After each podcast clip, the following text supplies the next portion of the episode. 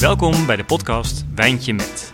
In deze maandelijkse podcastserie gaan wij, ontwerper, art director Jimme Bakker en fotograaf, animator Michiel Spijkers in gesprek met gasten uit creatieve scene van Utrecht. Met en over wijn als aanknopingspunt voor een mooi gesprek. Over indrukwekkende en beschamende momenten, droomopdrachten, vieren, vergeten en glazen wijn.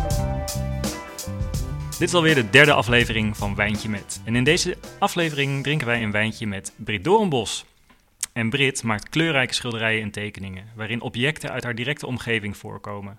Ze onderzoekt objecten die ze in het dagelijks leven tegenkomt. Haar werk draait om identiteit en een thuisgevoel. Maar hoe goed kennen we de dingen om ons heen en wat zeggen die over ons? En op de schilderijen van Brit zien we een verjaardagsslinger, puzzelstukken, een stapel boeken, een verzameling stenen. En ja, wat hebben die over ons te vertellen? Nou, dat gaan we vandaag met Brit bespreken. En uh, ja, ik zag ook dat uh, Brits werk te vinden is in de collectie van het Centraal Museum en Museum Voorlin in Wassenaar. Dus daar willen we ook van alles over weten.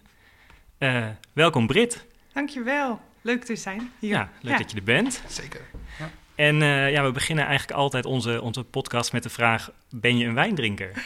Ja, die verwacht ik al, die vraag, want ik hoorde wel in de eerdere podcast. Oh, dat is goed. Um, nee. Niet dat ik uh, geen uh, wijn drink hoor. Ik drink wel, maar ik uh, drink heel weinig. Ja. Weet je, ik ben onwijs een danser. Ik ben open. Ik heb helemaal geen alcohol nodig om los te komen. Ja. Um, dus ik, als ik het drink, is het bij een luxe dinertje of met vrienden of zo. En um, ja. Geen must. Nee, voor mij part is het een spaarrood of iets anders. Ja. Maar je beschouwt je wel als een liefhebber dan? Uh, ik kan wel genieten van als het een lekkere wijn is, ja. Ja, ja maar ik ga niet, uh, als ik op het terras zit, van ook oh, moet echt nu een wijntje hebben en dat dan ook nog zo'n zure wijn is. doe ik liever speciaal. Ja, ja. ja nee, ik, en uh, weet je, ik, uh, met carnaval ga ik wel helemaal los hoor, maar dan niet met wijn. Ik wou zeggen, de, wijn met carnaval, dat is wel... Nee, dat is geen combi. Brandewijn. Zoete witte. Branden, oh. ja, dan mag het wel. We hebben elke aflevering natuurlijk een uh, bijzondere fles weer. Die meestal geleverd wordt door een wijnhuis hier ja. uit, uit, Utrecht. Maar we hebben nu al een speciale editie. Meestal, ja, wat ik al zei, doe Jimmo of ik het verzorgen. Maar dit keer brengt de gast het zelf mee. Ja, wat... wat, wat? En Britt, misschien kan je ons even vertellen wat je hebt meegenomen. Ja, dit is van het wijnhuizen Doornbos. ja, wauw. Ja, mijn vader... Dit wisten we niet op voorhand over. Nee, nee, nee, ik kreeg die vraag van jullie, wil je meedoen met de podcast? En zei ik, nou ik heb niet veel met wijn, maar mijn vader maakt wijn. Dus misschien is dat wel een goed aanknopingspunt. Um, dus ja, ik heb een fles wijn meegenomen, wit, uit 2018 van mijn vader. Ik krijg uh, om de zoveel tijd uh, via de WhatsApp berichten over welke snoeibeweging die aan in zijn weigert aan het doen is voor de wijn van 2023. Wow. En uh, we zijn in in juni uh, op bezoek geweest met de auto helemaal heen gereden, zodat we een keer uh, een paar flessen mee terug konden. Oh. En waar is dat? Waar zit jouw vader? Uh, mijn vader die woont um, in Sarzana, maar zijn wijngaard zit in Ponzano Superiore en dat is een bergdorpje met uitzicht op Cinque Terre. Dus het is in Ligurië, um, een uurtje boven Pisa met de auto. Oké. Okay. Wauw. En ja, het is, we, het is zo dat mijn vader daarheen verhuisd is ik denk zeven jaar geleden ongeveer. Um, Want hij is geen Italiaan? Nee, nee. is gewoon Nederland, komt uit het ja. bos. en, okay. uh, maar mijn oude overburen van het huis waar ik opgegroeid ben, die uh, uh, hadden een vakantiehuis daar. En een vervallen wijngaard. En mijn vader die was met de VUT, gestopt met zijn baan bij het ministerie voor Milieu. En die is toen daarheen verhuisd. En um, heeft op, zich op zich genomen om die wijngaard op te knappen. En mijn vader houdt heel erg van plantjes en uh, uh, enten en fruitbomen en jam maken. Wijn maken had hij nog nooit gedaan, maar hij was wel gewoon heel ja, geïnteresseerd in, in het experiment van de wijnbouw. Ja, ja maar er zijn ik vertrek afleveringen die slechter aflopen. Ja, ja zeker. ja. Nee, het gaat supergoed en hij heeft, hij heeft echt gouden vingers. Hij is, ja. ik wil gewoon, het is jammer dat hij helemaal daar woont, want het liefst zou ik daar uh, langer willen verblijven en dan alles willen leren over Ent. Hij is onwijs, um, uh, hij zit echt vol informatie en hij wil het allemaal delen. En uh, het is echt een, ja, je zou er zo op stage kunnen voor wijnbouw. Maar, maar wie heeft het hem geleerd? Hij zelf, boeken, wow. internet. Wow. Ja, ja en, en elke fles is ook um, niet hetzelfde. Dus we drinken nu een wijn uit 2018, maar in de wijn waar hij nu mee bezig is, is hij bezig met hyperoxidatie van de most, zodat hij minder sulfiet hoeft toe te voegen of helemaal niet. En ehm, hij wil gewoon altijd een goede wijn maken, maar hij gaat er echt in als een soort, um, meer wel als een wetenschapper dan als, uh, ik denk dat hij echt bezig is met die, hij is al bezig met die smaak willen krijgen, maar hij benadert het veel meer als een uh, scheikundige of zo.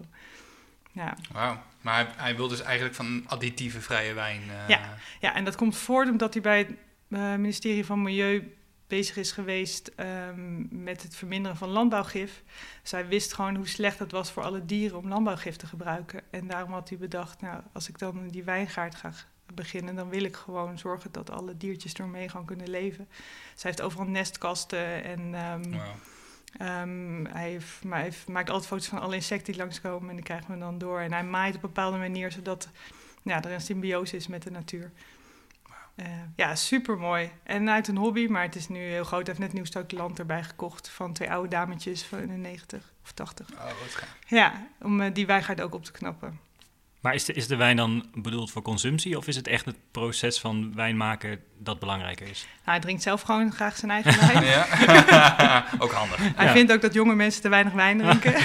Waar, waaronder jij waarschijnlijk? Waaronder ik, ja, inderdaad. Als ik daar ben, drink ik wel zijn wijn. Hoor. Ja. maar de, vorig jaar was ik voor het eerst om zijn wijn te proeven, maar toen was ik zwanger, dus toen kon ik het niet proeven. Oh. Dus dit jaar heb ik voor het eerst echt goed van genoten. Maar hij maakt per jaar ongeveer 1000 liter, zei hij. Okay. En, um, Geen idee, hoeveel flessen zijn dat, dat dan? Iets meer dan 1200. Ja, zoiets. Okay. En um, dat gaat dan mee met de eigenaren van dat vakantiehuisje, dus uh, zijn vrienden. En die verkopen het dan in het dorp waar ik vandaan kom. Dat is nog best wel wat. 1200 flessen toch? Voor ja, een hobbyist? Ik denk het, ja. Mag ik het een hobbyist noemen? Of niet? Uh, ja, ja, ja, ik denk het wel. Ik weet niet of hij nu... Uh, of die luistert. Uh, sorry, sorry. sorry, pap. Sorry. nee, nee ja, het is wel... Het is gewoon nu zijn, zijn dagelijkse bezigheid. Ja, en het, wat ook heel leuk is, is dat verderop in de, op de straat waar dan zijn wijngaard zit, daar wonen dus die twee, uh, of daar woont een van de twee 80-jarige zusters waar die uh, net die wijngaard van heeft gekocht. Um, en daar in de kelder, dus de kantina zoals ze dat noemen, daar heeft hij dan alle vaten staan en daar bottelt hij. En uh, dat is echt een prachtige plek. Met echt de tijd is daar gewoon ingestuwd. Gewoon elke doos heeft een soort herinnering ja, van elke tijd. En een geweldig grote hout over dan de, die dames toch broodjes bakken oh. en zo. Dus het is echt een heel oh, leuke plek. Ja, ik wil ja. daarheen, ik wil daarheen. 18 uur rijden. Ik voel, het, voelt, het voelt wel als een eer dat, dat, dat er dus nu zo'n fles open gaat. Ja, ik, dat is wel uh, bijzonder, ja. Wil jij het doen? Wil... Ja, ja ik, wou, ik wou nog heel even vragen, want je, zegt, je zei wit. Maar ja. ja. wat, kan je iets meer vertellen? Wat voor druif? Wat, uh... Ik pak even mijn briefje ah, erbij. Kijk. Ja, ja, ja, want ik, hij heeft, hij heeft, ik heb gevraagd van, kan je me informatie sturen? Want hij vertelt natuurlijk allemaal, maar ik ben ook op vakantie als ik daar ben. Dus ik kan, vergeet ik ook allemaal. Ja, ja, ja. Dus bij deze. Hij is heel erg bezig met resistentie van druivenrassen. Ja. Omdat hij dus niet wil spuiten. Dus heeft hij, uh, toen hij uh, de wijngaard uh, um, begon op te knappen, heeft hij 15 planten volgens mij gekocht van verschillende resistente rassen. En daar, welke die nu het meeste heeft voor de, voor de witte wijn is een Duitse Riesling, mm -hmm. de Johanniter. En die komt van, die is um, ontwikkeld door een man, die heet Johanniter Zimmerman. En die um, was hoofdpijnbouwer in een proefstation in Freiburg en die kweekte resistente soorten. Of dat was eigenlijk zijn hoofd doel daar. Mm -hmm. um, uh, en uh, dat is eigenlijk een Duitse soort, maar hij doet het heel goed in Italië. Dus mijn vader wordt ook gezien als de experimentman uh, van de buurt met wijn. Dus ik vind het allemaal heel bijzonder dat hij Duitse wijnen kweekt. Dat ja? ze echt niet kunnen, ja. maar nu het nee. lekkere wijn is, is het oké. Okay. um, en dan zit er, hij zegt ongeveer 2% muscaris in. En dat stopt hij erin omdat het dan een krachtige um, smaak heeft. En dan net even datzelfde smaakje oplift in die Riesling. En dan verder zit er nog een Italiaanse rans bij en dat is de Fermentino. En dat zegt hij over dat het een fris en bloemige soort uh, druif is. Mm -hmm. uh, en bij elkaar maakt het dan een hele lekkere wijn. En stel, hij had een, een fles wijn uh, gemaakt en je vond hem niet lekker. Had je het gezegd? Um, nee, dan had ik gewoon gezegd, doe nog ja. maar een lekker spaatje. Ja, ja. maar heeft de wijn een naam?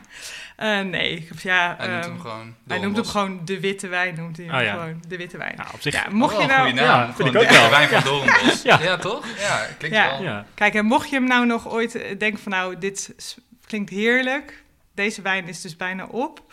omdat uh, um, ja, hij heeft niet zoveel liters en deze ging gewoon heel snel. Maar als je, als je uh, ooit iets wil proberen, moet je naar Oude Wetering in Zuid-Holland. Dat, dat, is de, dat is de plek waar Dat die... is de plek waar die uh, verkocht wordt uit Oké, dit, gaat nog, dit gaat nog even op, op in onze show notes. Dit, dit, komt nog wel even op de Instagram. Ja.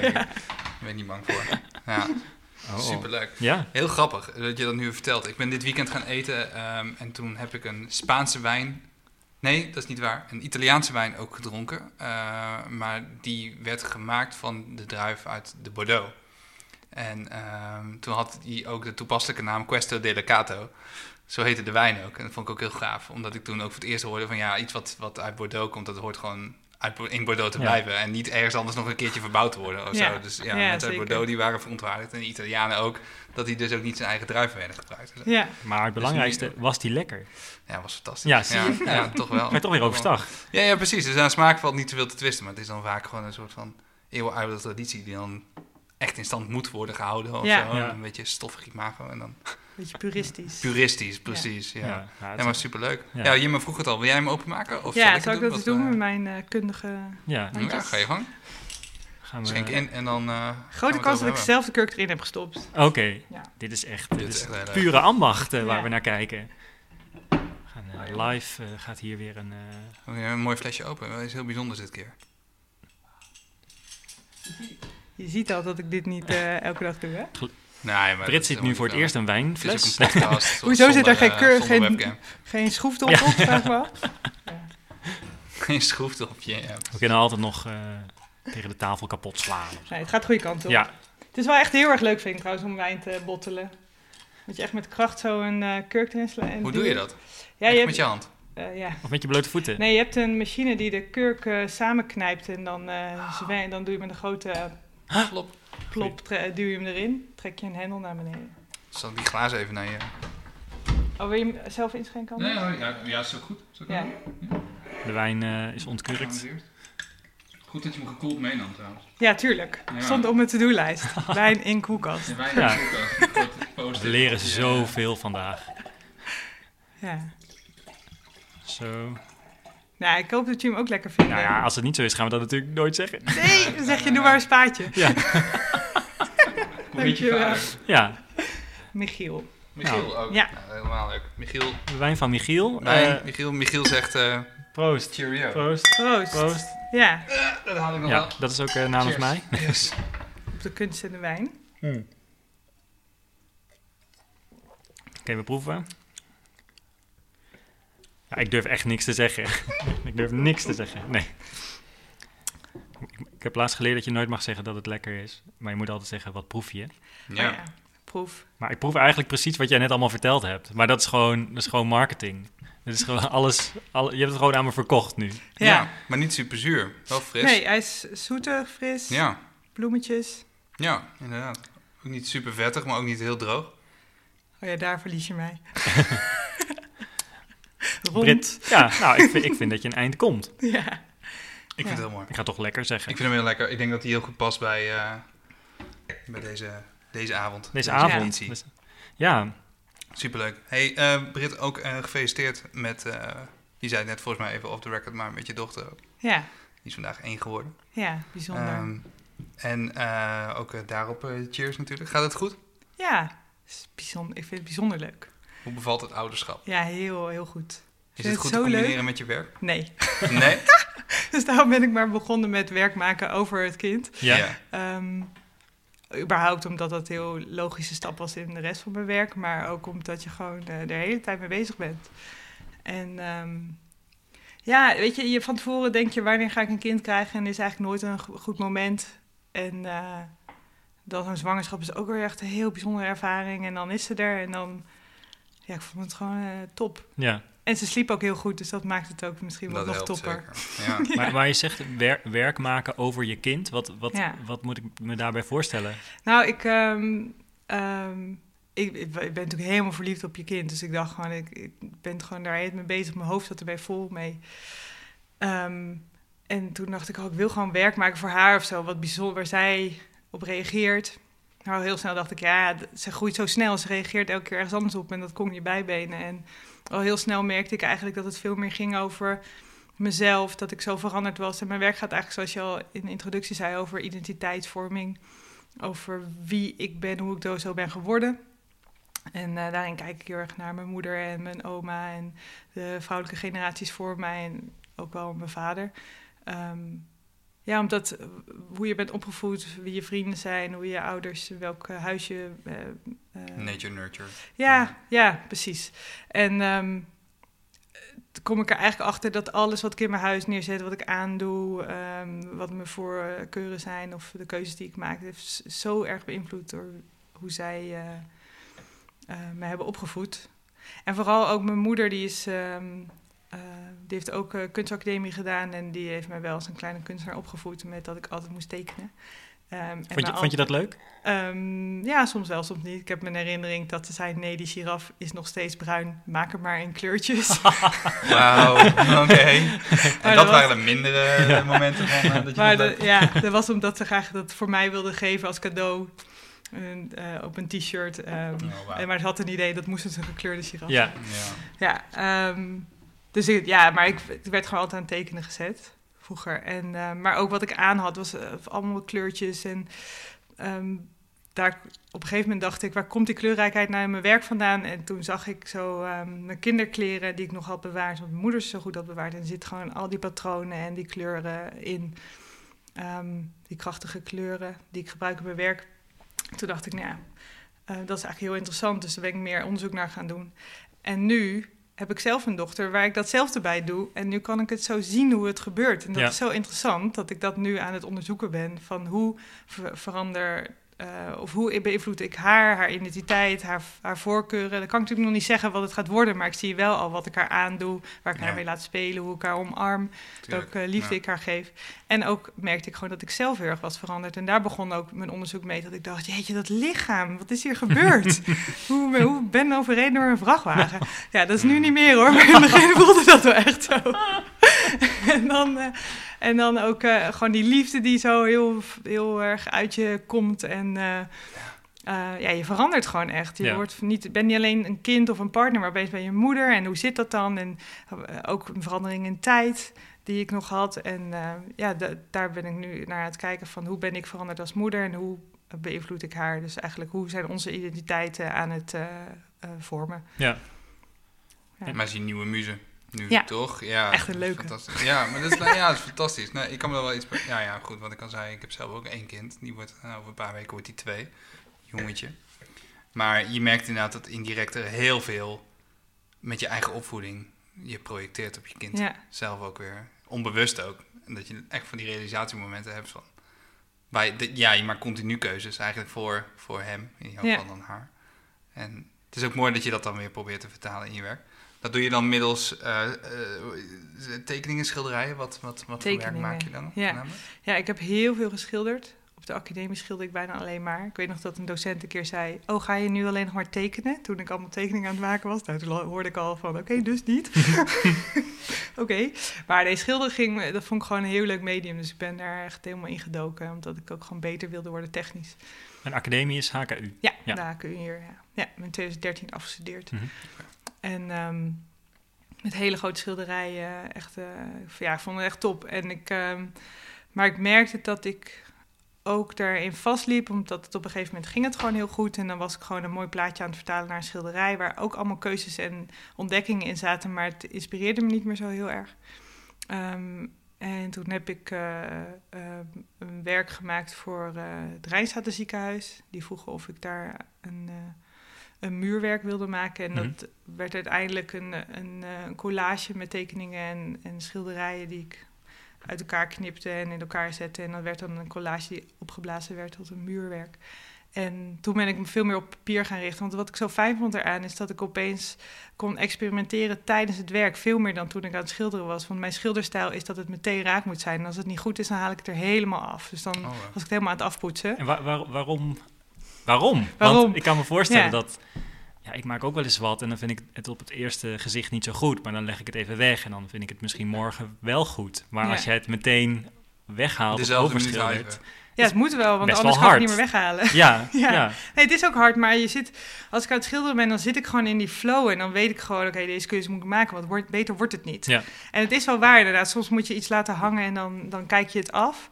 Maar dan, eh, ja, soms is het gewoon, oh, het is niet de goede kleur of eh, het klopt niet. We begonnen ook wel eens overnieuw, maar dat was eigenlijk altijd als ik gewoon niet goed voorbereid had. Mhm. Ehm, maar ja, ik heb wel eens stukken dat ik dan eh, bijvoorbeeld een, ik was zo'n servette aan het schilderen, roze, en er was dan net even te veel roze, ja, dan, dan eh, poets ik het allemaal af. En daarom ben ik ook met tempera begin, begonnen met schilderen, omdat ik eerst met olieverf schilderde, maar dan moest ik met heel veel terpentine al die lagen eraf halen. en dan werd het niet heel gezond. Wa- wat is wat? Tem- tempera. Tempera, ja, eitempera, ja. En dat is een, een verfsoort. Ja, dus dat Ja. is eh, een verfsoort van eh eigeel met pigmenten. Oké. En het mooie daaraan is dat het he- heel puur is. Want je hebt gewoon het poeder van de pigmenten en het eigeel, wat dat de lijm is, zeg maar. Mhm. Dus dan ben je... ehm, je krijgt hele krachtige kleuren. Maar er gaat niet schiften of zo eh, Nee, je, je, ehm, het gaat niet schimmelen. schimmelen ook. Nee, want het droogt gewoon op. Bijvoorbeeld de oude schilderijen van Jan van Eyck zijn ook met tempera geschilderd. En dat, Dat eh, kan je gewoon zelf maken. Dus ik Ja. mijn kippen achter in de, in de boomgaard lopen. En eh, dan was ik ook echt specifiek aan het kijken welk voer moet ik geven. Want als er te veel kurkuma of, of eh, mais in zit, dan wordt de eidoor te geel en dan kan je geen goede lichtblauw maken. Ik zie hier wel een beetje een eh, parallel met wat je net over de wijn van je vader vertelde. Ja, ja, ja, we zijn wel kleine boeren. Ja, Amateurboeren. Ja. Ja. Ja, amateur-agrariërs. Want je had het net al inderdaad over je, je hebt kip in je achtertuin. Kan je iets vertellen over je... Heb je je atelier eh, ergens anders of aan huis of wat? Ja, mijn atelier en huis. eh, in de kersenboomgaard Ja. en ehm, in Leidse Rijn. En ehm, wil jij nog wat zeggen over winkelcentrum Leidse Rijn? dat ik hetzelfde had, dat ik dacht, daar ga ik nooit heen. ja. En nu denk ik, oh, dat is best wel handig. Ja, dat is toch handig. Ja. Michiel, ik denk dat ik wil elke podcast wel even een keer over Als winkelcentrum we, als we meer mensen uit eh, de kerstboom Ja. Ja. uit, eh, gaan krijgen, dan gaan we het elke keer wel even over Ja. shop en terrein hebben. Ja, dat was echt bizar hoor. Dat werd opeens eruit gestampt. En dan renden er alle hazen door onze straat. Die dachten echt, waar moet ik heen? Ja. En het zag echt uit een soort knokkenhijs toen er nog geen winkels waren. Gewoon bizarre, bizar megalomaan. Ja. Ja, een soort eh, Grappig Ja. dat je dat noemt. Kwam je, kwam je vaak in Knokkenhuis? Nee, ik ben een paar keer geweest. Maar dat is ook zo'n soort van dat kuststadgevoel. Van die Ja. golvende balkons. Van, oh, we Ja. gaan een bepaalde stijl eh, architectuur ik neerzetten. snap het wel, ja. Want je komt uit Den Bosch, zei je? Nee, toch? nee. Mijn Of niet? vader komt uit Den Bosch. Mijn moeder heeft daar ook gewoond. Daar hebben ze elkaar ontmoet, denk ik. Het carnaval. niet met Ja. carnaval, nee. Nee, ik denk eigenlijk niet. Dat ze, ja, ik weet het eigenlijk niet. En, ehm, ehm, maar mijn vader die heeft in Leiden gestudeerd. Dus ik ben in een dorpje bij Leiden, in Oude Wetering, ben ik eh, Ah. opgegroeid. Ja. Ja. Oké. Dus, Nee, eh, ik, ik zelf ben Brabander, maar wij gingen vroeger heel vaak naar Knokkenhuis toe. ja. En nu gaan we al, nou sowieso al heel lang al niet meer. Maar ehm, ja, ik, ik begrijp nu wat je bedoelt, hoeveel er veranderd is daar. Het was vroeger echt een heel klein pittoresk plaatsje, maar nu is het echt een beetje, Ja. ja. een beetje de bloemendaal van, eh, Ja, van, eh, van de Vlaamse kust eh, geworden hoor. Ik wil eigenlijk, ik wil eigenlijk even terug, ik wil echt terug naar de kippen. Ja, ik wil ook goed. terug naar de kuppen. Nou, ja. Naast de Leidse Rijn winkelcentrum Ja. staat Kersenboomgaard. En daar eh, heb ik een atelier aan de straatkant, helaas. Oh. Eh, ik woon tegenover een school. Wat wel een goede wekker is, want die gaat gewoon om acht uur gaat de school af. Ehm, en eh, achter heb ik dan mijn kippen lopen. Ehm, en die eh, Slaapt je kind tot acht uur door? eh, kwart voor acht. Wauw, lucky you. Ja, oké. Van zeven tot kwart voor acht, ja. Oké, goed. Ik, eh, elke, elke dag dat het blijft, ben ik blij. Ja, ja, ja, stimuleer dat. Oké, nice. Ja, dus... ehm, Maar anders word je wel wakker van de basisschool. Ja, precies. Ja, om half acht komen de juffen, dus dan, eh, die- dan word ik sowieso dus een soort snoes. Ehm, ja, dus ik, ik eh, woon aan de straatkant, maar daarachter zit... eh, ik kan net door het atelier van eh, Jeroen van Loon, mijn achterbuurman, de, de tuin zien. En daar lopen mijn kippetjes. En eh, ja. Die maken jouw verf.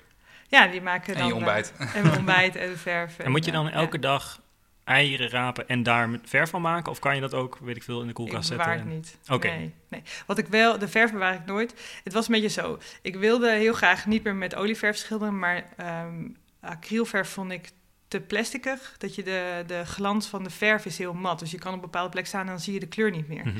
Dus ik wilde iets anders hebben. En ik had al een beetje gehoord over eitempera, maar ik dacht, ja, dan moet je met zo'n loper, dat zo'n glazen soort tuut met een onder, platte onderkant en dan wrijf je dan die pigmenten helemaal Ja. fijn en dan moet je dan daar de, de ei, het ei doorheen doen en dan krijg je een heel mooie emulsie en dan kan je dat bewaren in de koelkast. En dan dacht ik, ja, sorry, maar ik maak best wel grote schilderijen. ik ga niet elke keer die verf Nee. maken. En ik werk ook heel graag heel snel, omdat je dan in die energie blijft. Dus toen zag ik een aflevering van Hollandse Meesters over Robert Zandvliet. En die gooide het gewoon bij elkaar. Die deed gewoon hop, ei krakken in een zeefje, in een grote fles. Gewoon uh, hop bij een uh, berg uh, pigmenten. En dan een beetje met de kwast heen en weer. Hop, hop, hop. hop, hop, hop. ja. En, door, ja. en toen dacht ik, oh ja, als hij dat doet, ja. Ja, dan, dan kan ik dat ook.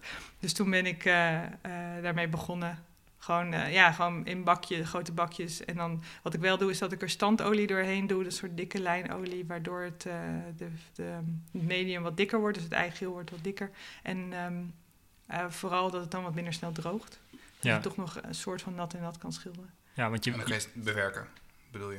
Ja, als, het, wat ik ook met mijn acrylverf deed, is dat ik dan een vertrager er doorheen deed zodat het wat meer op olieverf lijkt. Olieverf is gewoon, droogt heel langzaam, dus je kan er heel lang mooie effecten in, in uh, verwerken door Ja. nat en nat te schilderen, noemen ze dat. Ja. Oké. Ja. Ja, want je, de kleuren op je, op je ja, doeken, toch? Ja. zijn nogal fel. Ja. Heb je, had je daar deze verf dan ook voor nodig om die intensiteit? ja, het heeft wel bijgedragen ja, aan de kleurkracht. Ja, Ja. zeker. Olieverf is het ook wel hoor. Daar zitten ook hele mooie kleuren in. En daar kan je ook heel mooi transparant mee werken. Want dat werk ik ook vaak. Dat ik eh, een transparante laag eh, eh, zet, gewoon als de enige laag. Zodat je dat wit van het doek gewoon mooi meeneemt in de, in de kracht van de kleur. Ja, Natuurlijk niet transparant, want dan verlies je de kleur. Maar als je het, als je het mooi licht opzet of dun opzet, dan kan het heel erg fel eh, overkomen. ja, Dus dat, eh, en dan zie je ook mooi de streken. en Zo, ja, het, is, het ligt een beetje aan welk stukje schilderij. ja. De ene is dikker dan de ander. Maar... Is dat nu ook de enige verf die je nu gebruikt? Nee, daar heb ik echt een leuk verhaal. over.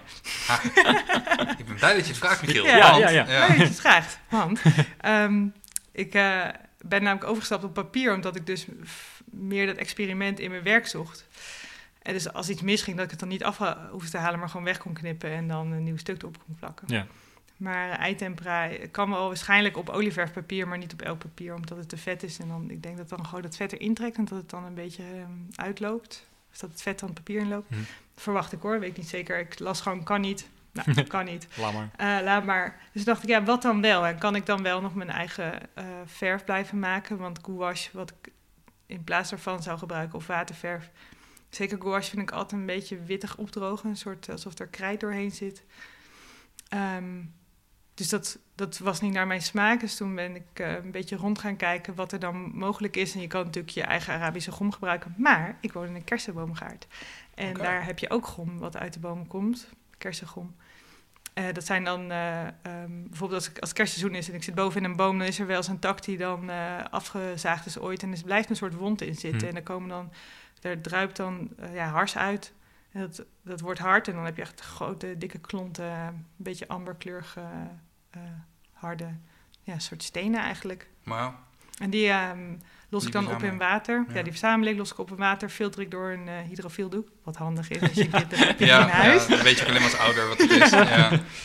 En, eh, en dan doe ik een beetje honing doorheen. Voor de goede smeerkracht. Want het blijft wel een beetje. ehm, het, is natuurlijk, het wordt heel hard. Beetje, ja, misschien schilferig zou je kunnen zeggen. Dat ik daar een beetje bang voor was. Maar met honing of glycerine. Maar honing vind ik wel een mooier eh, Ja. product. ehm, wordt het veel eh, soepeler en kan je er lekker mee schilderen. En je werk ruikt heel lekker naar houding. Het ruikt naar Ja. houding inderdaad, als ik aan het schilderen ben. Klopt, ja. Ja, en ik ben nu nog een beetje mee aan het experimenteren, want ik merk wel dat soms de verf niet zo lekker vloeit. Dus ik kijk een beetje, maar eh, Maar ja. dit, dit, dit heb je niet in een dag door, denk ik. Ik neem aan dat, dat dit heel veel proberen en onderzoeken is om de perfecte eh, verf te vinden. ja, ik was sowieso eerst even aan het kijken of dit überhaupt wel een eh, duurzame methode Ja. is. ja. Want het is niet voor niks natuurlijk dat het bijna niet gebruikt wordt en dat er Arabische gom wel gebruikt Ja. wordt. Maar ik vond in oude boeken dat het wel gewoon nog, eh, ja, eh, dat het een optie was om te doen. Dus ik dacht, nou prima. Toen een beetje op Instagram ge- de hashtag eh, cherry tree gum gegoogeld. of ge, nou, dat is Genoeg. Instagram. Ja, geeft Ja. en eh, eh, ja, daar kwamen wel dingen op. En een vrouw die in, eh, in Engeland dat doet. Daar, of die is heel erg met natuurlijke materialen bezig. Onder andere dus die kersengom. En toen heb ik gewoon een bericht gestuurd met... Goh, ja, bij mij wordt het een soort klei. Wat moet ik doen? Toen zei ze, ja, een beetje houding doorheen. Oké. Ja. Oh, wauw. En dan ging het eigenlijk best wel snel goed. Weet je, als je zo lang al schildert met, met zelf verf, ah, zelfgemaakte verf... dan weet je ook een beetje wat je zoekt. En als je dat dan vindt qua textuur... dan ben je eigenlijk snel tevreden. Ja, en dan ook nog in je eigen achtertuin. Naast je andere verffabriek. Top hè, zo Ja. lokaal. Ja. Ja. echt helemaal van nu. Ja, nou ja misschien een tip voor, voor mensen. Gewoon eens uit het raam kijken en dan komen de goede ideeën vanzelf. Ja. Vaak zo. Ja. Hey, ehm, heb je werken ook een bepaald soort ehm, omvang? Dat je zegt van nou, ik schilder uit, het alleen maar zeer klein of zeer groot. Kun je daar wat over Ehm, vertellen? ja, dat is eigenlijk altijd afhankelijk van het beeld dat ik gebruik. Maar ik vind wat eigenlijk altijd het criterium is, is dat ik me moet kunnen bewegen in de, in de afbeelding. Dus als er. eh, het kan wel eens voorkomen dat ik een te klein doek gebruik, bijvoorbeeld. En dat ik dan zit te pielen met mijn kwast zit die niet helemaal in de vormen eh, Mhm. passen die ik schilder. En dan, dat werkt niet. Dus het moet altijd wel een bepaalde fysiekheid in zitten. Voel je dat van tevoren aan? Of heb je op een gegeven moment... Ja, Want je maakt een keuze van, nou, ik ga... Ja. dit- ik, ik, even puur bleu gezegd. Je, je, je zegt van, nou, ik ga beginnen aan een werk. Kies je dan echt van tevoren meteen een doek? Of heb je, komen daar nog tests aan vooraf... dat je uiteindelijk naar het desbetreffende doek gaat... wat je dan ook echt eh, beschouwt als je eindwerk? Ik maak wel schetsen van tevoren. Ehm, nu is dat best wel uitgebreid. Voorheen was dat gewoon kijken welke kleuren wel en niet erin moesten komen. Want ik gebruik altijd foto's als, eh, als basis. Ja. Eh, dus ging ik gewoon kijken, oké, waar zit de schaduw? Ehm, waar zitten bepaalde aandachtspunten? Hoe zit een beetje de, de verhouding in elkaar op die manier? En als ik dat had, dan, eh, dan, ging, ik- dan dacht ik gewoon, oké, dit moet heel groot of dit moet wat kleiner. Ja. Of, Ja. ja. dat is... eh, pff, Want je, je, gewoon je, vanzelf, ja. je zoomt volgens mij ook best wel vaak een beetje in Ja. op die voorwerpen die je, die je schildert. Redelijk alledaagse dingen op het eerste gezicht, veel kleur. Ja. Ehm, dus het lijkt me ook wel gek om, als je dicht op dat werk staat... Ik neem aan dat je vaak afstand moet nemen om... Ja. Ehm, ja, maar zo'n groot... Ik heb, ik heb één keer een heel klein atelier gehad in dat spectrum. Dat was echt niet te doen, omdat ik er inderdaad maar twee meter achteruit kon. Ah. Ja. Ehm, maar anders werk je wel met een camera of zo. Ja, een spiegeltje, volgens mij kan dat ook. Ja, Maar ik... ehm, ja... Ja, wat... ehm, ja, het is... Het is eh, ja, wat wil je eigenlijk weten? Wat wil je eigenlijk weten? Nee, ja, nee ik, ik, was, ik was gewoon... Nou, eigenlijk waar ik een beetje naartoe wilde is, is naar... Ja, wat, wat, wat zien we op je werken en, en waar, waar, waar komt dat vandaan? Je vertelde Ja. net al een beetje dat het, dat het soort van fragmenten zijn uit je leven. Ehm eh, we hebben natuurlijk research gedaan. We zagen een filmpje waarin je door een boek bladerde met foto's, soort snapshots Ja. van, eh, ja, van je leven eigenlijk. Eh, kun je een beetje vertellen hoe je, hoe je eigenlijk van die ideeën naar, naar een schilderij of een tekening komt? Ja, wat ik, eh, waar ik altijd mee begin zijn inderdaad die boeken die ik maak. Eh, gewoon ouderwets fotoboeken die ik inplak met foto's die ik maak over als ik ergens langs een, een plant loop die ik mooi vind. Of Ja. mijn schoen heeft mooie sokken in combinatie. Of Ja. ehm, ik hou mijn kind vast en er zit een hele mooie golving in een stuk textiel of zo. Daar maak ik allemaal foto's van. Toevalligheden. Ja, Ja. Ja waar ik gewoon tegenaan loop. Maar waar me ook dus hele tijd mee omringt. Dat zijn gewoon de vaste dingen die ik eh op me heen heb. Ja. Ehm, en daar maak ik, die print ik uit en daar plak, daar plak ik in een fotoboek in als een soort beeldrijm. Vind ik gewoon heel leuk om te doen, dat je dan die kracht van die foto's extra benadrukt. Ja. Ehm, en bijvoorbeeld nu heb ik dan een, dat onderzoek over dat moederschap en, en die identiteitsvorming van mijn dochter. En dan zoek ik gewoon in die fotoboeken op welke foto's daar het beste bij passen. Mhm. Ehm, voor, het schilder, voor de schilderijen die ik voor ehm, eh, het onderzoek over thuisgevoel heb gedaan, heb ik het anders aangepakt. Toen ehm, ben ik gewoon door mijn hele huis gegaan, heb ik alle kasten opengetrokken, alle dozen, ben ik gewoon door al mijn spullen gegaan die ik had. En heb ik gedacht, oké, waar voel ik sentimentele waarde? Mhm. Dan maak ik daar een foto van en daar heb ik een soort database van gemaakt. En echt uitgekozen van, oké, deze foto's zijn echt belangrijk. Ik weet nog niet waarom, maar zo voelt het. Ja, En die ben ik toen eh, om gaan zetten naar schilderijen. ja. Ja, en dan soms komt het heel erg overeen met zo'n foto en soms dan gaat het helemaal een andere kant op. Dat, eh, ja, het is altijd, het is, me- ja, ik verbaas mezelf soms ook over.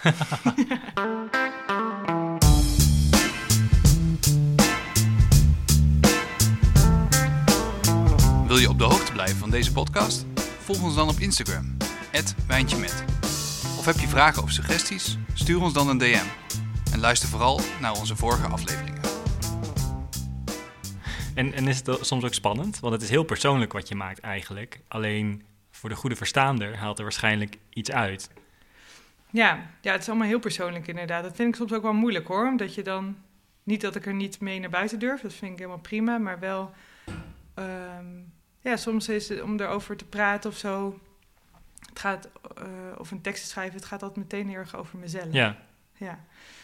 Wat misschien veel kunst is hoor. Ja, ja maar je zou, je zou kunnen zeggen dat het zijn allemaal fragmenten. Dus je zou ook, ja, als je, als je voor de veilige weg zou gaan, zou je kunnen zeggen: ik, ik maak gewoon mooie composities van dingen die ik tegenkom.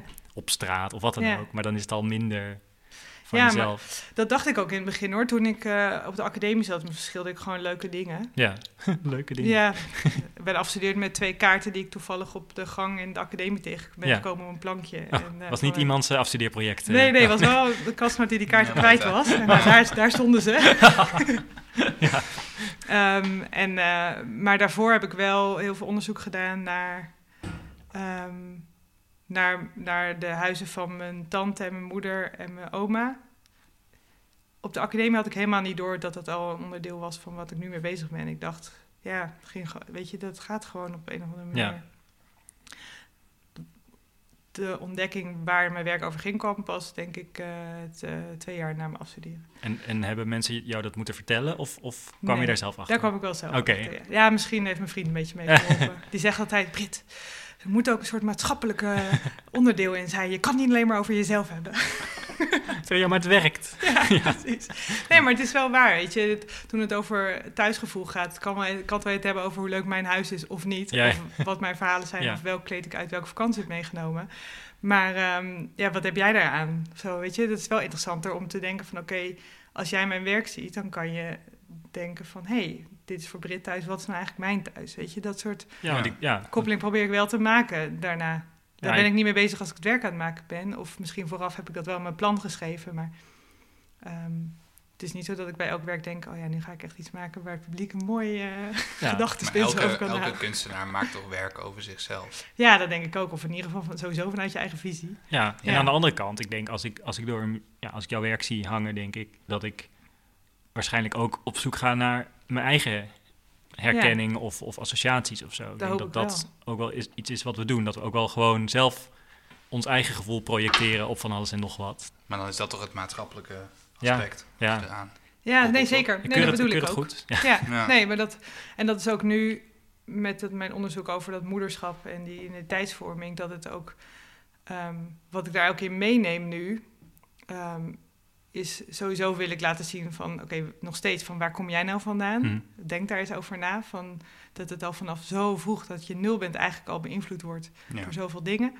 En daarnaast merkte ik ook van, ik wil heel graag werk maken over moederschap, omdat ik merk dat er iets geks aan de hand is. Dat ik namelijk dacht, volgens mij hebben mensen het idee dat ik niet meer ga werken. Mhm. Of weet je, dat um, eh, dat, dat ik ergens voelde dat er iets niet helemaal lekker zat in moederschap en werk of carrière maken of kunstenaarschap. Ja.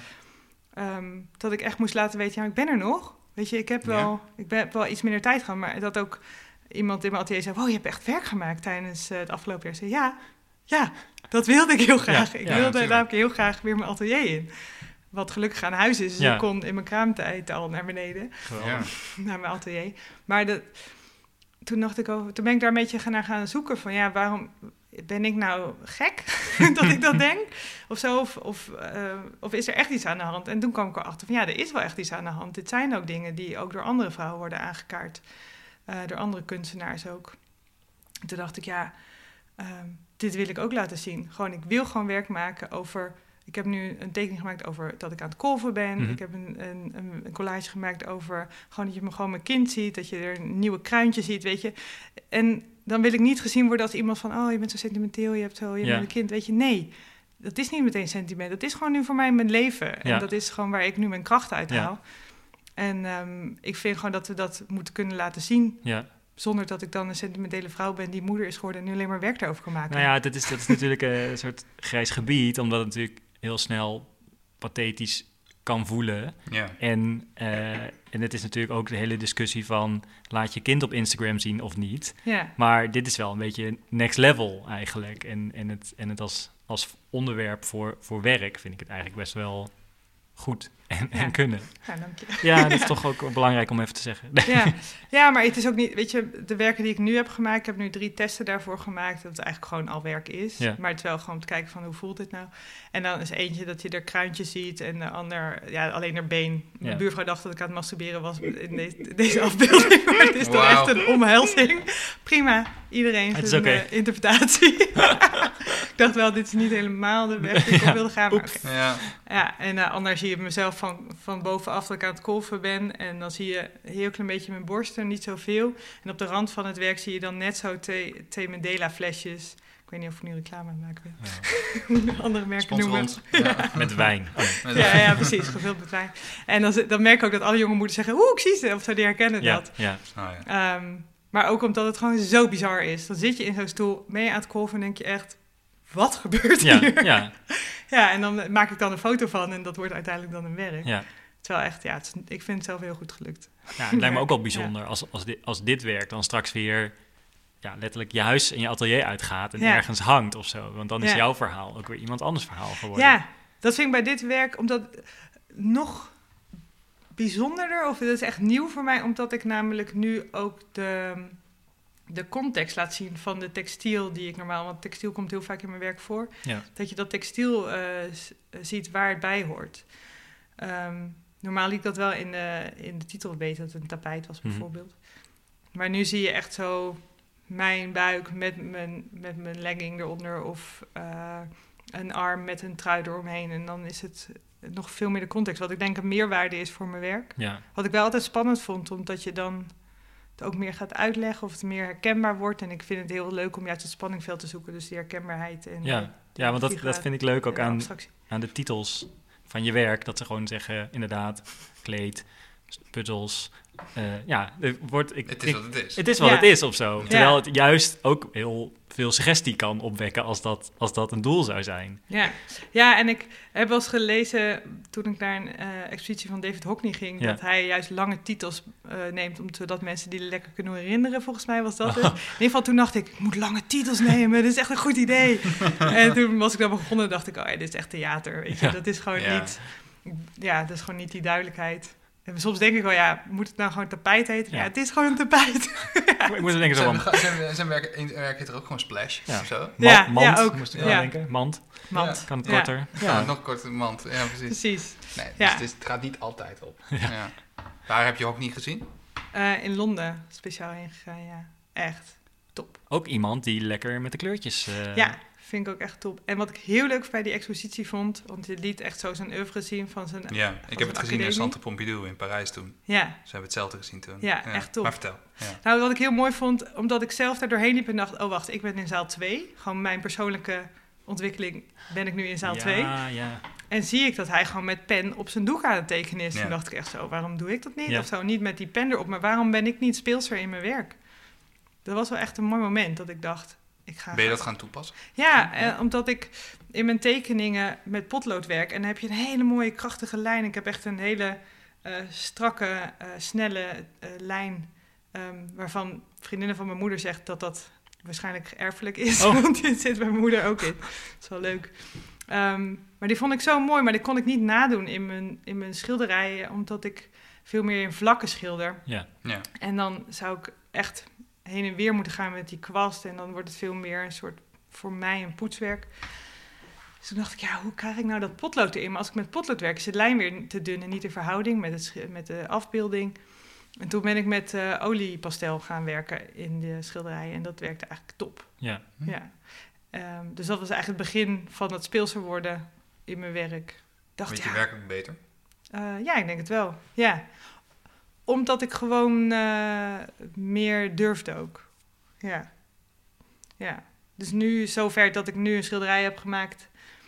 eh, en ik was de achtergrond aan het schilderen. Ik had al een tijd niet meer geschilderd, omdat ik veel papier had gewerkt. En toen dacht ik, was ik de achtergrond aan het schilderen. En dacht ik, oh, dat gaat echt goed. Yes, dit wordt echt een topwerk. Maar ik ben echt vanmiddag klaar.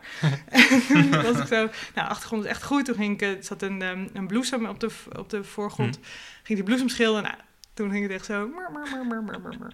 Ging het helemaal de verkeerde kant op. Gejinxed. Ja. En wat, wat, wat, wat, ge- wat gebeurt er dan met je? Is het dan, ga je, ga je dan even zo tot tien tellen, boos worden, kwast kapot maken? ik heb wel eens een kwast door mijn schilderij gegooid. Oh, ja. ja. Ja. Toen heb ik het ook nog geprobeerd te maken met, eh, op, met een YouTube-filmpje.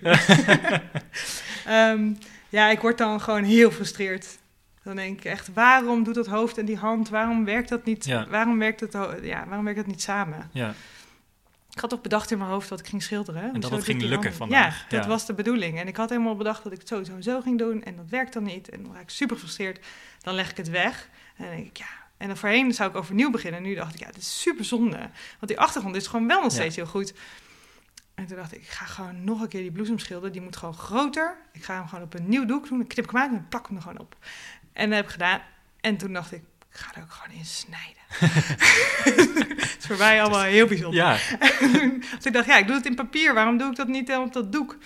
En het is eigenlijk een heel leuk schilderij geworden. Want voor, als je van aan de voorkant staat, zie je niet dat het, ehm, dat het die 3D eh, heeft, waarin de stukken naar voren komen. leuk. En de stukken die naar voren komen, heb ik dan ook weer met lijm wat verstevigd, zodat ze echt blijven staan. Ehm, ja, en toen dacht ik eerst, was ik een beetje onzeker over, want het is natuurlijk iets nieuws en hoe verhoud ik me daartoe? En dan nu hangt het eh, op de muur en denk ik, ja, het is echt gewoon een heel goed stuk. En je, Ja. en je voelt nog wel een klein beetje die pijn van die dag. Ja, eh. die zit erachter geplakt. Ja, ja, inderdaad. zie je niet meer. Ja.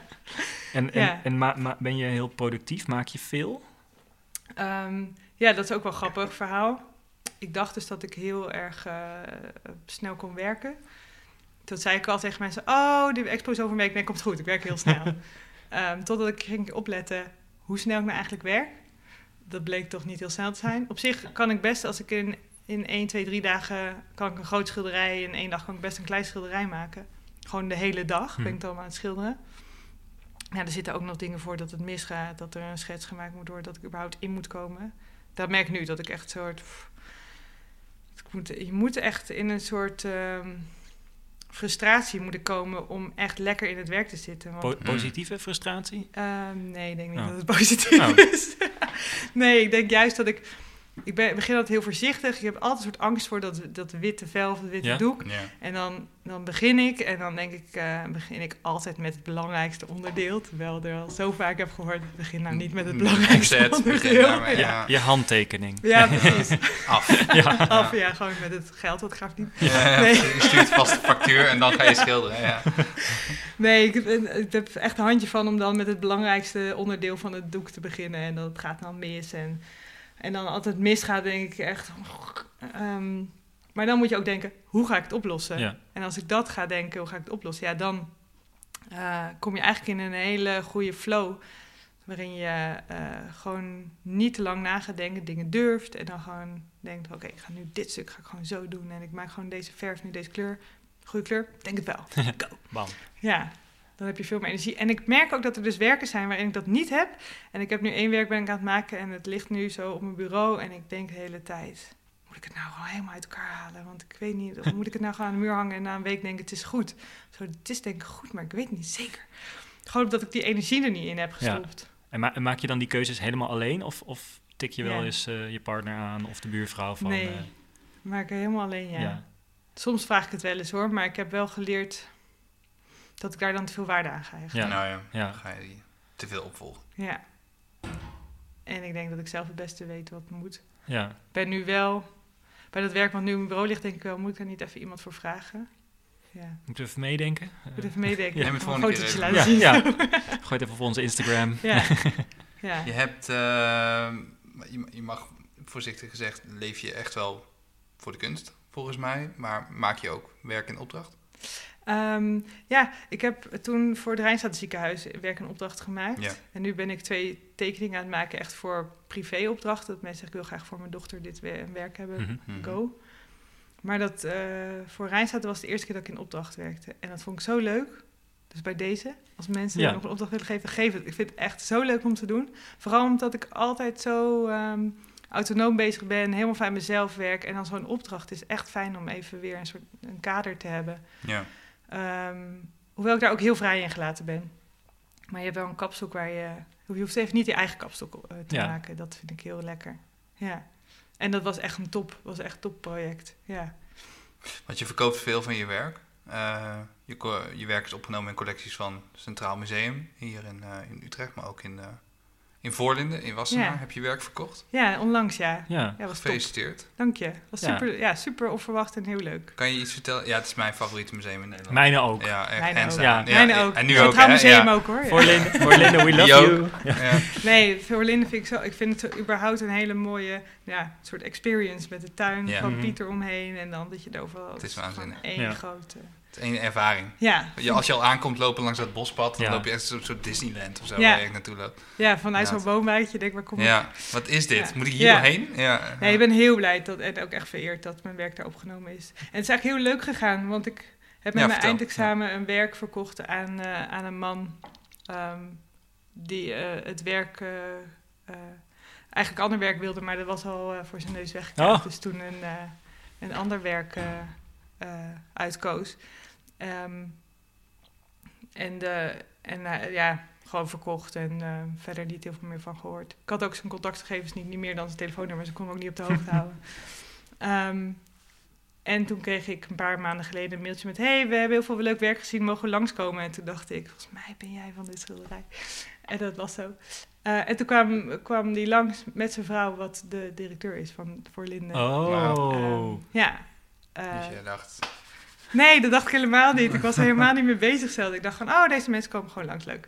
Ja, ik ga thee eh, zetten. ja zien precies. Ik heb koekjes Ja. gebakken Ja. en Ja. eh, eh, alle, wer- al mijn werk neergezet. En toen zei ze, ja, wil dit werk wel voor, voor Linde hebben. dacht ik, huh? oh, wat leuk. Ja. Fijn, je had Omdat wel even mogen bellen. Maar, ja, ja. Gewoon, nee, ik vond het eigenlijk heel fijn dat hij gewoon, eh, dat, zij, dat ik helemaal niet die verwachting had. Dat Ja. ik Het doet, me, het eh, doet me ook heel goed om te horen dat zij dat op deze manier doen. Ja, zij heeft al ooit op mijn... eh, ik, ik was voor de Schepperprijs geselecteerd na mijn afstuderen. En toen zat zij in de jury, toen was zij wel op bezoek geweest. Ja. Oh ja. Ehm, en heeft ze ook eh, een prijslijst opgevraagd. En, en toen dacht ik, nou, misschien hoor ik er nog iets, ooit iets van. Maar uiteindelijk dus wel. En ben, en Ja. ben je blij met welk werk ze gekozen ja, hebben? Heel, Ja? ja, heel erg. Ja, want ze hebben het tapijt gekocht, het grote Ja. Tapijt. Bekend van de titel Tapijt. Tapijt, Ja. inderdaad. Ja, wat eigenlijk overal al door, voor gebruikt wordt, dat gewoon een heel goed werk. Ja, heel mooi. Nee, het was echt een topwerk uit eh, de, de, ehm, de expositie bij het Centraal Museum. Ja. Van het Centraal Museum zei, we willen het heel graag aankopen, maar we denken niet dat het ooit dan uit het depot komt. Hmm. Ehm, dus kiezen we een kleiner werk. Ja. En ehm, eh, Wanneer was die expositie? in 2017. Ja, eind 2017. En ik had gewoon heel lang eh, bij mij staan. Ik heb gewoon een schilderijopslag met iets van vier, vijf hele grote werken van 2,5 meter. Die ik gewoon vind dat die een mooie plek moeten krijgen. Want het Ja. zijn echt Ja. topwerken. Ja. Ehm, omdat ik het ook gewoon super lekker vind. Zo'n groot werk maken is gewoon heel erg leuk. Fantastisch. Ja. En dit was ook. eh, er zit ook gewoon echt veel energie in mijn toets. En als je dichtbij komt, dan denk je gewoon, ja, het ziet er gewoon uit als gewoon een. eh, dan zie je eigenlijk alleen maar die toetsen. En van veraf wordt het echt een golving van een tapijt. Ja. Het is een soort zigzagpatroon zit erin. Ik heb het ooit uit eh, Albanië meegenomen toen ik daar op fietsvakantie was. Het is heel vouwbaar. Je kan het heel goed opvouwen. Ehm, en ze, ja, ik wilde gewoon heel graag dat er een goede plek voor, voor kwam. Ja. En dat zij het hebben uitgekozen vind ik echt, een, ja, vind ik echt heel leuk. ja. Ja. En, en vervolgens gaat zoiets een depot in en dan... Wat gebeurt er dan? Ja. Nou, ik hoop dat het ooit eruit komt voor een expositie. Ja. Bij het Centraal Museum is dat ehm, eh, vorig jaar gebeurd. Volgens mij was het vorig jaar. Dat eh, bij de expositie van Jessica Stockholder, die had een eh, tentoonstelling gemaakt. Met allemaal werk uit het depot. En Bart Rutte, die nu dus directeur is eh, bij het Centraal Museum, die is daar ook heel erg mee bezig dat het depot gebruikt Ja. wordt. Juist. Ja. Zo leuk.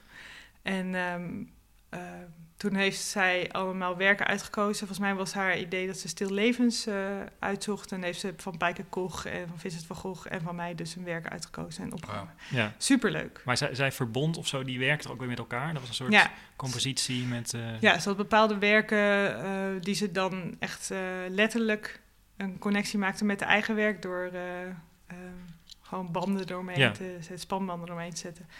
Ehm, en mijn werk hing dan in een soort eh, hoek met allemaal andere schilderijen. ja. En dan stond ik zo, was er zo'n muur waar alle deelnemende kunstenaars dus eh, aan, op stond. En dan zo Vincent van Gogh, Britt zo, ja, Ja, cool, hoe is cool, dat? cool. Ja, dat is toch tof? Ja, dat is, ja maar dat, dat is toch onge- ongelooflijk? Ik, ik dacht Ja, dat je ging vragen, hoe is hij in het echt? Ja, Ja, hoe, is, hoe is hoe, is Vincent? Heeft hij echt, Ja. echt maar één oor? Oh, no, je Ja. moet altijd aan die andere kant praten, Ja, anders je hoort moet altijd ja. uitkijken welke kant je praat.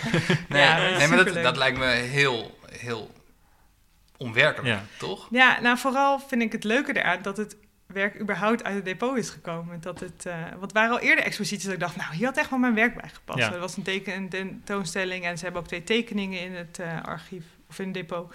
Ik dacht, ja, uh, hallo, ja. pak het op. Maar um, ja, nee, dan op een gegeven moment denk ik, ja, nou ja, ik zie wel wanneer iets gebeurt en dat er dan zoiets gebeurt, is gewoon heel erg leuk. Want je wilt toch het liefst dat je werk ook bekeken wordt. Ja, maar dat is altijd ja. zo, wat ik dubbel, zo dubbel vind aan depots. Dat ik denk, er is zoveel, daarom ook goed dat Boymans hem nu half open gooit. Maar dat er is, er is altijd meer en, en waarschijnlijk uh, ook bijzondere dingen, maar ja, die krijgen we helemaal niet te zien. Ja. En, uh, maar aan de andere kant is het een enorme eer als je daartussen zit. Hmm. Ja, ja, precies. En het is ook leuk dat Suzanne die, uh, die stuurde, volgens, of die had vandaag of gisteren een, een post op Instagram dat ze inderdaad door het, van, dat is de directeur van voor Lin, ja, ja. die door het uh, door Depot liep en zei, wow, kijk wat mooi werk we eigenlijk hebben. Ja, dat, dat ja. is al ja, zo, ja, leuks. De. Ja, het is gewoon leuk als dat, um, als daar, uh, daar gewoon meer, meer zicht op is. Ja. ja. Ja, het is dubbel inderdaad, want het, het is gewoon heel gaaf dat je werk wordt opgenomen in zo'n mooie plek. Ja. En aan de andere kant vind ik het ook gewoon heel leuk dat er zoveel mensen zijn die nu, nu op dit moment genieten van mijn werk, doordat het gewoon in de huiskamer hangt. Ja, en, en, en moet je ook altijd een beetje dan afscheid nemen van zo'n werk? Als dat dan... Nee, heb ik helemaal nee? geen van. Nee, maar ik, ik dacht, denk, het is persoonlijk, het, is, het, is, het is van jou. Ja, gek, ja. Vragen heel veel mensen, maar ik heb dat helemaal niet. Oh. Nee. Ja, misschien alleen maar goed. Ja, ik heb... De... Al maak je natuurlijk misschien nu wel je meest persoonlijke werk. Ja, ik zit ook meteen te denken ja. aan het werk wat ik nu maak... of hoe, dat dan, hoe ik daar dan tegenover sta. Dat zou ik misschien wel liever dan wel in een instelling of een museum willen ja. hebben. Dan dat iemand heet naar de achterhoofd van een kind zit te kijken. Juiste, ja, dan moet de juiste vorm hebben natuurlijk. Ja. ja. Ja, dat begrijp ik. Je hebt, uh, je hebt gestudeerd hier aan de HKU en nu woon je ook in uh, Utrecht, maar je zei het al, je kwam uit Leiden. Ja, maar van Leiden, ja. ben je hier gewoon blijven hangen of heeft Utrecht ook wel een andere um, ik ben hier blijven... betekenisvolle waarde voor je? Nou, ik was bijna naar Rotterdam verhuisd. Wanneer? Um, ik moest in 2015 moest ik uit mijn uh, huis in Kanaleiland. Toen woonde ik daar bij um, eiland 8. Oh ja. En dat was gewoon een heel leuke speelse plek waar we een moestuin hadden opgezet. En, uh, kippen. Kippen, inderdaad. zes hanen in een, uh, in een boom voor de deur. Zelf hanen slachten, doen oh. we nog steeds. Maar dat, dat soort dingen waren daar allemaal gewoon heel leuke, leuke vrije omgeving. Mm -hmm. Um, en daar moest ik het huis uit. En wij, ik dacht gewoon, joh, huis in Utrecht, bedoel, het is geen Amsterdam, komt goed. We gaan nog even op vakantie. toen was het Boy, was I wrong. Ja, yeah. toen was ik, ja, was wel even verkeerd ingeschat, ja. Um, en toen kwamen we dus in aanmerking voor een huis in de Kersenboomgaard. En toen dacht ik echt, ja. Leidse Rijn, wil ik daar wonen? Toen zijn we daar op bezoek gaan bij... Uh, ja. ja, dit is ja, al eerder gebeurd. Ja, ik hoorde het precies. Ik ben er ook heen gefietst. Uh, ja. Ga ik Net huilen? Als, ja, ja, ga ik huilen of niet? Ben, ik ben, zijn we met vrienden gaan eten. En toen dachten mensen, leuk, huis, prima, plek, vijf min. of zo, weet je, ja. hoe, hoe, ja. waar komen we dan op uit? Of, ja. we kwamen ongeveer op een vijf en een half uit. Nou, dat is voldoende. We gaan, ja, toen dachten we, gaan we dit doen of dat? En, maar mijn vriend had nog heel zijn werk en zijn sport en zo allemaal in Utrecht. En toen dachten we, nou, het is toch ook wel handig een atelier heb aan huis. Mm. Nou, we gaan hier wonen. En nu is het alweer vijf jaar later. Het is, gaat zo Ja. snel. Ja. En het is gewoon eigenlijk een hele fijne plek. Ik heb allemaal mensen om me heen die in dezelfde soort van dezelfde richting zitten waar je samen mee kan werken. Ik heb één buurvrouw die heel actief is in dingen organiseren en mij daarin meeneemt, wat ik echt zo leuk vind. Dus dat we nu ook voor de atelierroute die. eh, Dat, Ja. was af, dat was dit weekend. dat was dit weekend. Dat, ja. Ehm, dat zij zei, ja, er doen maar zo weinig ateliers mee. Laten we een expo maken in de hal met alle mensen uit de boomgaard. Leuk. Goed. En dat ik denk, goed idee, heb ik niet aan gedacht. Doe graag mee. En dan ben- ga ik er wel helemaal voor. Dat vind ik zo leuk dat, zij, dat dat soort mensen daar bij elkaar komen. En dit, dit weekend, of afgelopen weekend, had je een atelierroute. Dus Ja. dan zet je de deuren open en dan komen mensen, Ja, tien Kijken. mensen, denk ik. tien mensen niet, kijken. eh, oh, ja, het was niet, ja, meer mag ook niet, hè. precies. Nee, het was, heel, het was leuk. Het is ook goed dat soort dingen voor de, gewoon voor de community Ja, waar we in zitten. Ja, even met z'n allen te zijn. ja. De, de link werd al een beetje gemaakt. Heb je, heeft eh, de huidige stand van zaken, eh, het coronavirus, iets eh, van invloed op je werk? Niet Nou- zozeer direct, maar als in hoe nu de maatschappij voortkabbelt. het is niet zo dat ik nu denk, oh, ik moet echt ehm, iets doen met virussen in mijn werk. Nee, dat bedoel ik niet. Maar ik bedoel, merk je bijvoorbeeld, kijk, wat ik om me he- heen hoor, zijn heel veel mensen die ehm, heel erg zijn gaan onthaasten. Ja, ik was... Ehm, ik zelf was er ook een van. Ja? ja? ik was heel erg jaloers op mensen die geen kinderen hadden tijdens de lockdown. Ja. Echt zo, oh, ik heb een residency aan huis. Ja, leuk. maar daartegenover heb ik onwijs mijn kind leren kennen. Ja. Want ik was gewoon, uh, het was een half jaar. Ik, uh, ja, wie ben je eigenlijk? Ja, precies. Um, en we waren gewoon elke dag samen. En dat was top. En met mijn vrienden heb ik gewoon afgesproken van... oké, jij werkt die halve dag, ik die halve dag.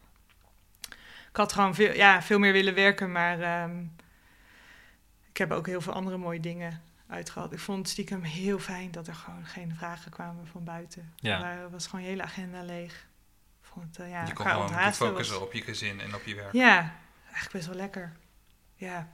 ja. Dat hoop je vast te houden? Of heb je nu wel weer behoefte nee, aan? Nee, ik, ik merk nu dat ik, dat ik, dat ik, ik dacht toen ik hier, toen ik wist dat ik een kind kreeg, dacht ik, nou, ik werk drieënhalf, vier dagen in de week en dat is voldoende. En ik merk nu eigenlijk dat, je, dat ik veel meer continuïteit nodig heb. Als ik dan Marijn hoor praten in de vorige aflevering, dat hij dan uh, uh, gewoon s'avonds nog even doorgaat of uh, even non-stop beelden maakt, dan denk ik echt, ja, daar heb ik zoveel zin in. Want was dat daarvoor wel, dat je tot diep in de nacht... Ja, ja en ik... Um, een tijdje geleden moesten we dus die, ja, een week geleden moesten we die expo dan opzetten voor die atelierroute. En dan is het wel niet voor mijn eigen werk, maar dan ben ik wel gewoon na het eten ga ik gewoon weer naar beneden en ben ik daarmee bezig. En dat vind ik eigenlijk echt heel lekker. Gewoon dat je gewoon helemaal in die flow zit en je hersens helemaal daarop gericht zijn. En dat, vind ik, dat is het enige wat ik echt moeilijk vind met een kind. Want het, je, om vijf uur denk ik, ja, als ik nu kook, is wel net even handiger dan dat ik om mm. zes uur ga koken. Ja. Uh, maar het liefst werkte ik vroeger gewoon, dan begon ik misschien om tien uur en dan ging ik wel tot zeven, half acht door. En dan als het echt nodig was, dan ging ik daarna het eten, dan at ik even snel wat. Ja. En dan ging ik weer door. Ja. Een weekenden. Ja. ja. Soms is het gewoon heel erg leuk om door te werken. Ja, maar dat is het probleem als je iets doet wat je leuk vindt. Dan, uh, dan is alles wat, wat je verder moet doen vaak minder leuk. Ja, ja. ja. Zit je vriend ook in de, in de kunsten? Ja, die heeft zijn eigen animatiestudio gehad. En die is er nu net ZZP'er geworden. Dus nu zijn we ook al... Ik wil heel graag met hem eigenlijk samen gaan werken. We hebben het geboortekaartje slash filmpje gemaakt voor de geboorte van uh, Marie. Toen hebben we een kijkdoos gemaakt um, met papier maché, omdat ik daar heel erg mee bezig was voor een ander project. En, um, en collage, gewoon collage met tijdschriften. Ja. Was heel leuk geworden. En toen uh, zei, zei hij van, oh, als je het nou één voor één um, weghaalt op een bepaalde volgorde, kunnen we er een film van maken alsof we het hebben opgebouwd. Toen dacht ik, wat een goed idee. Ze hadden echt een supercoole film met een toeter en een lucht, uh, luchttoeter en een feesttoeter en alles erin. Ja, dat is echt oh, heel leuk. En toen dacht ik, ja, dat is heel mooi, mooi eigenlijk als we dat uh, meer kunnen combineren. Ja. ja. Dat zou ik echt heel leuk vinden om het samen met hem een residentie te doen. Of zit nu te denken om inderdaad samen een film te gaan maken over... Uh, we hebben hiervoor een miskraam gehad van nou, hm. hoe gaan we daar apart mee om? Dat zien we een keer in onze omgeving hoe reageer je als man of als vrouw op? Kunnen daar, nou ja, het is pas net het zaadje gelegd. Ja. Het lijkt me heel leuk om daar nou, onze krachten te verenigen. Ja, ja mooi. Heb je eerder werk gemaakt? Samen? Samen. Nee, dit was. Uh, ja, we hebben wel eerder werk. Ja, trouwens ja, wel. Marie, maar verder, ja, behalve ons gezamswerk. nee, we hebben wel eerder werk gemaakt. Um, omdat uh, de, de buurvrouw waar ik het over had, een, uh, een pop-up winkel begon in design en kunst. En zei van, willen jullie iets maken? Of wil jij iets maken? Zei ik tegen een vriend, zullen wij iets maken? Ja.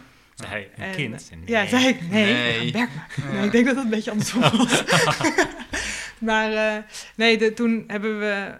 Hij is meer van de, de concepten erachter. Um, ik ook hoor, maar hij is daar nog veel meer mee bezig. Dus toen zei hij, laten we afbeelding maken van afval hier uit de buurt. Omdat je daar altijd mee bezig bent dat je de straat schoon houdt. Hm. Ik ben nogal, uh, ja... Nou, de boel nee, ja, ja, nee, Oké, ja. Ja, nou, ja, het is gewoon, ik irriteer me daar gewoon altijd aan, al dat zwerfafval. Dan denk je, als het er niet is, dan is er weer een dier wat minder dit kan eten. Maar jij vindt een, eh, een, een, eh, glimmend uh, Twix-papiertje in knalgroen gras. Jij ziet daar niet een uh, schilderij in. Nee, dat, daar zie ik niet een schilderij in. Maar we hebben wel toen een rondje gelopen om ons atelier heen. En echt een volle vuilniszak en vuilnis meegenomen. En oh, toen zijn we dat op kleur gaan sorteren. Nou, dat is echt top. Er zit echt mooi dat je denkt, oh, dit Twix-papiertje is net door de zon zo beschenen dat het net lichter is. iedereen aanraden. Ja, Sorteer je afval eens op kleur. Ja, ja, ja. is echt leuk. Doe een handschoenen aan. Ja, nou, ja, maar het is echt... Ook confronterend lijkt ja, ja, ja, Ik weet al wat ik de volgende lockdown ga doen, hoor. nou, maak de Hij is net begonnen. Het is echt leuk. Ik vond het zo leuk, want ik, eigenlijk mijn schilderijen, mijn schilderijen zijn ook... ik kijk op een bepaalde manier naar afbeeldingen met... Oké, je denkt dat een boom groen is, of je denkt dat deze, nou, deze kan roze is, maar is het echt allemaal roze? Zit er niet ook een reflectie in van misschien blauw of iets anders? En, met dat, uh, en zo werk ik ook in schilderijen, dus van dat je echt goed gaat ontleden hoe je afbeelding eruit ziet.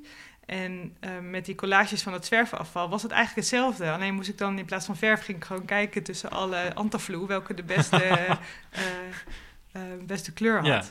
En toen hebben we drie collages gemaakt. We hebben postkaarten van laten drukken, want dat was uiteindelijk eigenlijk de opdracht van kan je een leuke kerstkaart maken.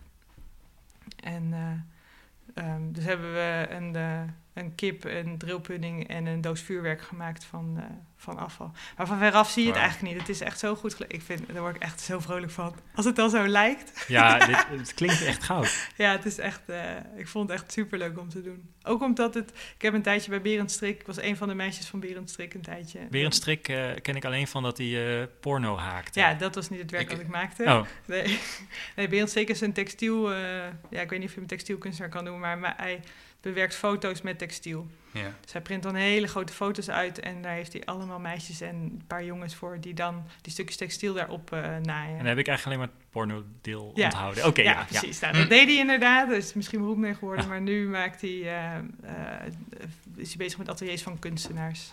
Ondertussen zoek hem heel even snel. Even het tweede scherm. Ja. Het tweede scherm. De eerste hit is oh, ja. een porno. ja. Nee? nee. Er was een jas. Oh, oh, nee, dit wel. Ja, dat ken ik. Ja. ja.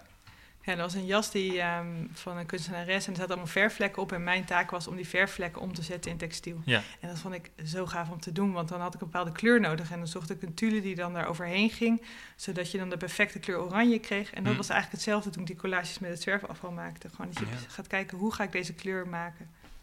Ja, dat vind ik echt heel leuk om te doen. Maar het heeft een hele andere energie dan eh, verf op een Ja. doek. Ja, eh, zeker. Ja. Ja, ja. het is veel meer gepriegel en je handen plakken en alles blijft aan je ja. vingers Oh, zitten. oké. Dus Oh, ik word al helemaal... heel anders. Ja. Niks, niks Ja. voor jou Nee. als schone graphic Nee, nee, designer. dat wil ik niet. Nee, Ja. maar die fascinatie voor kleur zit daar wel in. Ja, Daar geniet ik wel echt van. Ja. Je, bent, je zei het net al, nature nurture eigenlijk. Eh, je, je moeder heeft een kunstachtergrond. Je vader in zekere zin dan ook wel nu hij zijn wijn eh, verbouwt. Ik kan heel goed tekenen. Je vader is een heeft goede tekenaar. Ja, ik denk- hij doet het niet, maar ik, kan ik heb tekeningen van hem gezien. van anders, had deze fles wel een etiket. Ja, Wie weet. Ja, als hij nog een graphic designer ik is. dan- even Ja, droppen ja, ja. bij hem. Ja. Ja, Is, eh, is, is, is kunstenaar altijd hetgene geweest wat je wilde worden? En nee, ik wilde vroeger postbode worden. Ja. Waarvan ik later zei tegen mijn ouders, hoezo heb je dat gestimuleerd of zo? Waarom zei je niet, dat is niet echt, ja, zo. nou ik kan ja. misschien grotere ambities hebben. Ehm maar zei, nee, ik vond het zo leuk dat je dat gewoon echt wilde. Ja, dus postbode wilde ik worden, maar toen was ik klaar. Waarom wilde je dat? Ik heb geen idee. Ik denk dat we een boek hadden over de post, was zo'n boek met postbodes. Maar hoe zou je nu reageren als Marie zou zeggen... Ja, niet nu, maar als later. Ja, topplan. ja, Ja, topplan. Lekker buiten. ja. toch? Ja, maar, nee, maar ik zat er zelf over na te denken. Ik denk, ja, als je dat dan met zoveel passie uitdraagt... Ja, dat is genoeg dat, eigenlijk, hè? ja, dan is dat eigenlijk misschien al genoeg. Ja, dat is de wens eigenlijk die je voor je kind We hebt. hopen ja. dat Ja. ze over twintig jaar nog bestaan. eh, Ja, postbode. maar, ja. Ja, maar zoiets, ja, Ja, gewoon heel mooi. Ik bedoel, ik, ik kan me herinneren, ik wilde vroeger altijd avonturier worden. Nou ja. En toen dacht ik ook van, ja, daar heeft ook mijn vader nooit mezelf op gecorrigeerd of zo. Van ja, maar misschien werkt dat niet zo, Michiel. Ja, dus dat is gewoon Ja. iets wat, Ja. dat, dat houdt zichzelf in stand. Maar je- maar het lijkt me nu ook mooi hoor, om eh, pakketjes rond te brengen met de fiets. Fietscourier lijkt me nog steeds een topberoep. Ja. Ja. Nou, ik wilde zo altijd postbode worden en toen was ik klaar met de, met de middelbare school. En toen dacht ik, ja, ik kan niet naar nu kunst gaan doen. Mijn uh, handarbeidsleres zei wel, ga naar de kunstacademie. dacht ik, nee, dat ga ik niet doen. Daar verdien je geen geld mee. Hm. Eh, wat vind ik wel leuk? Toen ben ik sociologie gaan studeren. en daar eh, is niet dat je dan denkt, oh, daar kan ik geld mee verdienen. Ehm, en dan kwam ik vrij snel achter dat ik dat helemaal niet leuk vond, want het was eigenlijk maatschappijleer. En dat vond ik het Mhm. allervervelendste vak op de middelbare school. hmm, Maar je had ook vakken antropologie en dat vond ik super interessant. Daar heb ik echt een hele boek van voor naar achter gelezen. Ehm, maar toen dacht ik ook van ja, ik ben al twee jaar bezig met sociologie. Ga ik nu switchen? Nee, ik ben bijna klaar met bachelor.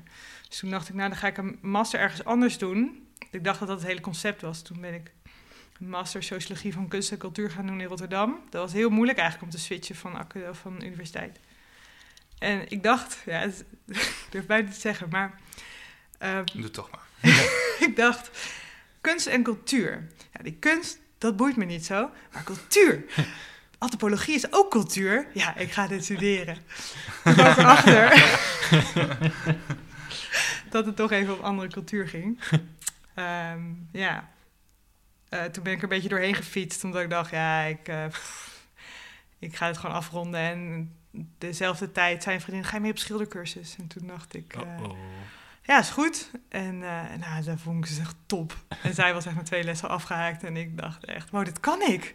Dit is gaaf. En die schilderijen, als ik die nu zie, denk ik, ja, dus, er zitten nog veel aanmerkingen op. Maar je ziet wel echt dat daar talent zit.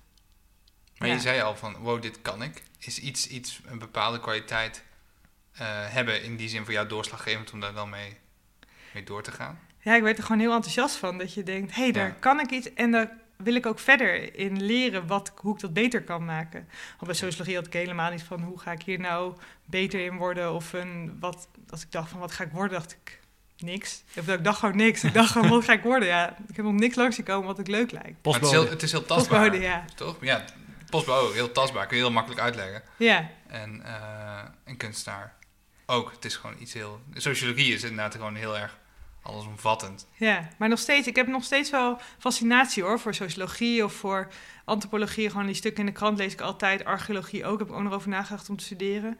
Gewoon hoe mensen leven. Nou, dat zit ook in mijn werk. Alleen ja, ik kijk ik naar mezelf, hoe ik leef. En in sociologie en antropologie gaat het meer over hoe leven zij. Ja, dus eh, toen ik daarachter kwam, dat ik dacht, oh wacht, ik ben eigenlijk gewoon hetzelfde aan het doen, maar dan meer op microniveau. Juist. Toen dacht ik, oh wacht, alles komt gewoon samen. Ik heb geen spijt van dat ik dat heb gedaan. Nee. Ik heb heel veel van geleerd, wetenschappelijk schrijven. Door skippen naar de conclusie in artikelen. maar je hebt het helemaal afgemaakt? Ja, ik heb het afgemaakt. En toen ben je naar de HQ gegaan? Ja. Ah. Ja, was nog een van de laatste mensen die dat kon. Daarna was het heel duur. Oh. Ja. ja. Je kreeg dan net een basisbeurt, bedoel je? Ja. ja, ik kon nog voor het gereduceerde tarief, uh, gereduceerde collegegeld uh, studeren, ja. ja. Moeten we nog een uh, rondje wijn? Ik kan net zeggen, inderdaad. Is er, ik zie jou net het laatste slokje nemen, dus dan schenk ik nog heel even bij. Ja. Leuk. Hij drinkt wel lekker weg, toch? Ja. Of, je durft niks meer te zeggen. Zo tempo zie je dan... Als die, hij is... Zie ik drie lege glazen, ja. dat zegt ook genoeg. Lekker bezig, Michiel. Doornbos, hè? Ja. Ja. ja. Kunnen ze ook gewoon allemaal opkopen. En dan, ja, ik zou gewoon een bus met een bus nu naar Oude Wetering rijden. Ja. Plantage moet je zeggen. Ik ga ze morgen vroeg bellen. Plantage Oude Wetering? Ja. ja. Zo, hoppa. Dankjewel. Uh, ja, wanneer drink ik nog? Ja, het is een bijzonder, is een bijzonder moment. Het is een wel verdiend moment. Zo. Yes. Maar goed, volgens mij, of ik weet niet of je het nou net vertelde of dat, dat het mij even is ontgaan. Uh, je zei, ik zou naar Rotterdam gaan. Maar volgens mij heb je niet verteld waarom je niet naar Rotterdam bent gegaan, of wel? Um, nee, er was gewoon de keuze tussen een heel leuk huisje op het, uh, in uh, Noord, in Rotterdam. Mijn zus woont daar ook. En mijn moeder, dus ik dacht, dat is leuk, dat is lekker in de buurt. En, maar er zat geen tuin bij, ze kon mijn kippen niet meenemen. Oh ja. Weet in, inmiddels, kippen zijn leading in jouw ja, ja, Dat weten we inmiddels wel. Ja. ik zie ze weinig okay. hoor, de winter. Dan denk oh. ik altijd self-sustainable uh, kippen. Hoeveel heb je er? nu denk ik een stuk of tien. Het fluctueert heel erg en ik hou erg van uh, dat er kuikens komen. Maar we hebben één kat in de boomgaard die nogal houdt van kuikens vangen. Oh. Oh. Dus um, we hebben nu uh, drie extra kippen. Sowieso als ze klein zijn kippen, dan overleven ze het niet bij ons. Hmm. Dus we hebben grote exemplaren en drie nieuwe kippen, maar twee zijn hanen, dus die gaan in de, in de pan. Waarover een, um, een fitty is met buurmeisje die uh, nogal bovenop uh, de dierenwelzijn zit. Oh ja, je ziet het weer als... Uh... Ja, die is allemaal een plan aan het bedenken om de haan te redden. Te redden? Oh, ja. activistisch. Ja, zielig. Maar daarom ben ik... Ja, het was... Ik vind Rotterdam echt een hele leuke stad. Dus ik had, er, ik had het echt leuk gevonden om daar te wonen. Maar ik hou ook gewoon heel erg van natuur en van buiten kunnen zijn. En uh, ik heb dan wel geen eigen tuin, maar die boomgaard achter is gewoon echt een toevoegde waarde van de plek waar ik nu woon. Is het er wel de bedoeling dat je er ooit een keer naartoe huist? Rotterdam of een andere stad? Nou, ik heb geen idee. ik zou wel heel leuk vinden. Mijn ouders hebben ooit een huis gekocht met vrienden en dat verbouwd. En, ehm, dus ik ben opgegroeid in een dorp. Dat was denk ik niet de, een hele... Ik heb daar niet per se een goede herinnering aan. Ik denk ook wil in een dorp wonen. Maar ik vond wel gewoon het gebouw waar we in zijn groot geworden. Dat was een oude boerderij die mijn ouders verbouwd hebben. Met een moestuin omheen en notenbomen en toen ik ging studeren dacht ik echt, sorry, moet ik noten kopen? Waarom zien ze zo gewassen uit? En, uh, maar appels zijn toch alleen maar in september en uh, augustus? ik was gewoon helemaal met de natuur. Zo, weet je, de seizoenen begreep ik omdat ik zag wat er om me heen gebeurde. Ja. En dat vind ik gewoon heel belangrijk. Vind je dat hier wel, bedoel je? Ja, meer omdat we de kersen hebben en de notenbomen. En de Maxima Park zitten ook allemaal reliquieën van oude boerderijen. Um, er zijn hele rijen met appels die ik uh, gewoon kan rapen en plukken rond deze tijd. Um, Werkt dat als directe inspiratie? Mm, nee, het is denk ik meer gewoon een onderdeel van mij. Gewoon van mijn leven. Van je zijn. Ja. ja. En zijn er dingen die je verder kijkt of leest of luistert om een beetje... Wijntje met Wijntje met, luister je altijd? ik ook. Hardcore. Um, ja. Als in heb je voor muziek aanstaan als je oh, schildert? Ja, ik heb uh, Afrobeat, dancehall, dembo, biofunk. Mm, Oké. dus gewoon ritmisch, up tempo, snel. Ja, ja. Is, is, Dansbaar. Ja, Ik, heb heel, ik heb een paar jaar heel intensief uh, afro gedanst. Ja. Zo leuk. Toen heb ik mijn kruisband daar gescheurd. Nu kan ik niet meer. Ik ben echt heel verdrietig oh, over. Het is oh. echt zo... Ik vind het zo leuk om te doen. Danst hij hier bij uh, Touché? Ja, hier om de hoek. Iedereen danst bij Touché. Ja, ik dans daar helemaal... Nee, ik dans sowieso. Jij danst. Ik zou het aanraden. Het is echt leuk. Ja, en je, het, gewoon, ja, het is echt leuk kom daar helemaal mijn hart in leggen. Ja, ja. en nu, nu is het een beetje heup, heupwiegend. Ja, heupwiegend rechtdoor, knieën gebogen houden. Oh. En uh, ja, rechtdoor dansen. Ja, dat vind ik ook jammer. Ik wil graag mijn dochter leren dat je gewoon moet dansen in het leven. Ja, heel belangrijk. dat, geef ik ook, dat geef ik ook wel mee hoor. Maar ik kan me voorstellen dat echt... als, je, als je deze muziek op, opzet, gaan kinderen gewoon automatisch bewegen. Ja, ja en mijn vriend heeft ook een, uh, een DJ-collectief met een... Um, met uh, fietsen met DJ-systeem oh ja. op. Ja, wel eens gezien. Bankrabijk. Ja. Ja, en zeg maar, daardoor ben ik ook gaan draaien. Leuk. Ik ben niet de beste in mixen, maar ik zet wel goede muziek op. Ja. Gewoon goede dansbare muziek en dat is het belangrijkste inderdaad. Dus dan gingen we altijd festivals af. Nu natuurlijk niet. Nee. Wat ook wel even rustig is, maar dat is wel echt top. Weet je, dat is zo... Uh, ja, daar word ik echt vrolijk van. Gewoon die muziek, dat ik echt denk, oh, dit is echt een lekker nummer. Ik ben wel echt steeds harder gaan draaien, omdat je steeds meer denkt, ja, maar dit is echt een topper. En dat je echt zo op een gegeven moment in de dubstep uitkomt, dat je dacht, vroeger kon ik hier echt niet, dacht ik niet van, dit is leuk dansen. Die gaat alsmaar harder. Ja, gewoon al die, en ik luister ook uh, gewoon van die urban uh, Nederlandse... Oh, wat heerlijk. Ja, ja, kom ervoor uit. Ja, ja, prima. Maar daarvoor zit je hier. Ja, ja, joh, en die hebben ook echt top. Dat is nu House is daarin helemaal hip. Ik vind het echt heerlijk. Ja. Het is het enige nadeel dat je dan echt hoort hoe vies en vrouwenvriendelijk die teksten zijn. Ja. En als het in het Jamaicaans of in het Frans of uh, Spaans is, dan, dan zie je, je het niet helemaal. Ja, ja. Maar ik kan het niet verstaan. Ja, Laat het gewoon zo lekker Zing het gewoon mee.